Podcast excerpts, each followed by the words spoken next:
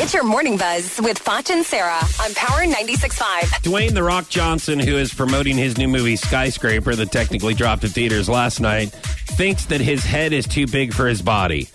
Now, the I reason can relate. I- the reason that I picked this clip is you have said numerous times, and, and I don't want you guys to think that I'm saying this. Oh. I'm just repeating something that you said that you think that your head is too big for your body. Do you agree with me? I am going to listen to Dwayne Johnson at this time to see what he has to say.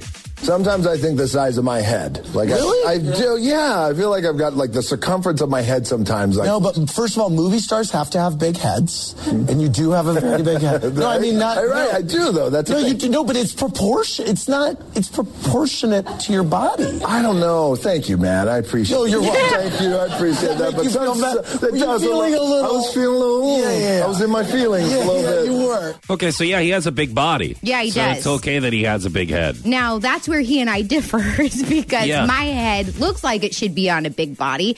Uh, my sisters have always told me that I look like a caricature. You know the the, yes, the drawings. that's what I was getting ready to say. Thank a you. large Yeah. head with a yeah, just a long face. Yes. And I think that since you have fake hair, that that doesn't help either. Mm-hmm. Yeah, so because you it's already have a really big long. head, and then you put long, big, big poofy hair, hair. Yes. on a giant head Yes. and a giant body, tiny body. Giant. Yeah, it's yeah. You guys have something in common, so I thought I'd Thank you. That's Sure very that. sweet. Okay.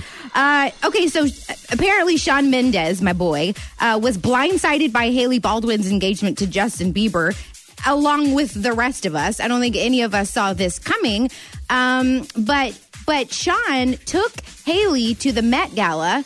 Uh, I think it was back in March, March or April. They were also posting pictures of each other on each other's Instagram, which that's huge. You know, that's kind of the first step uh, in a relationship. And uh, Why so have I think- relationships turned into like thirteen-year-old relationships? No, but no, like I mean, it's, no, I they're know, like but, you're, but it's true. child relationships. I know, but but it's a way to show, basically, to announce to the world that you're seeing this person. Well, that's what they did. Uh, but then when Haley got with Justin, Haley took all of her pictures of Sean Mendez off of her uh, Instagram. You know, she's trying to. But but anyways, this makes me sad because he was blindsided. I'm Selena. I know was blindsided. I feel like there's there's some you know broken hearts I- that that are left in this situation. It makes me sad. Let me tell you something right now.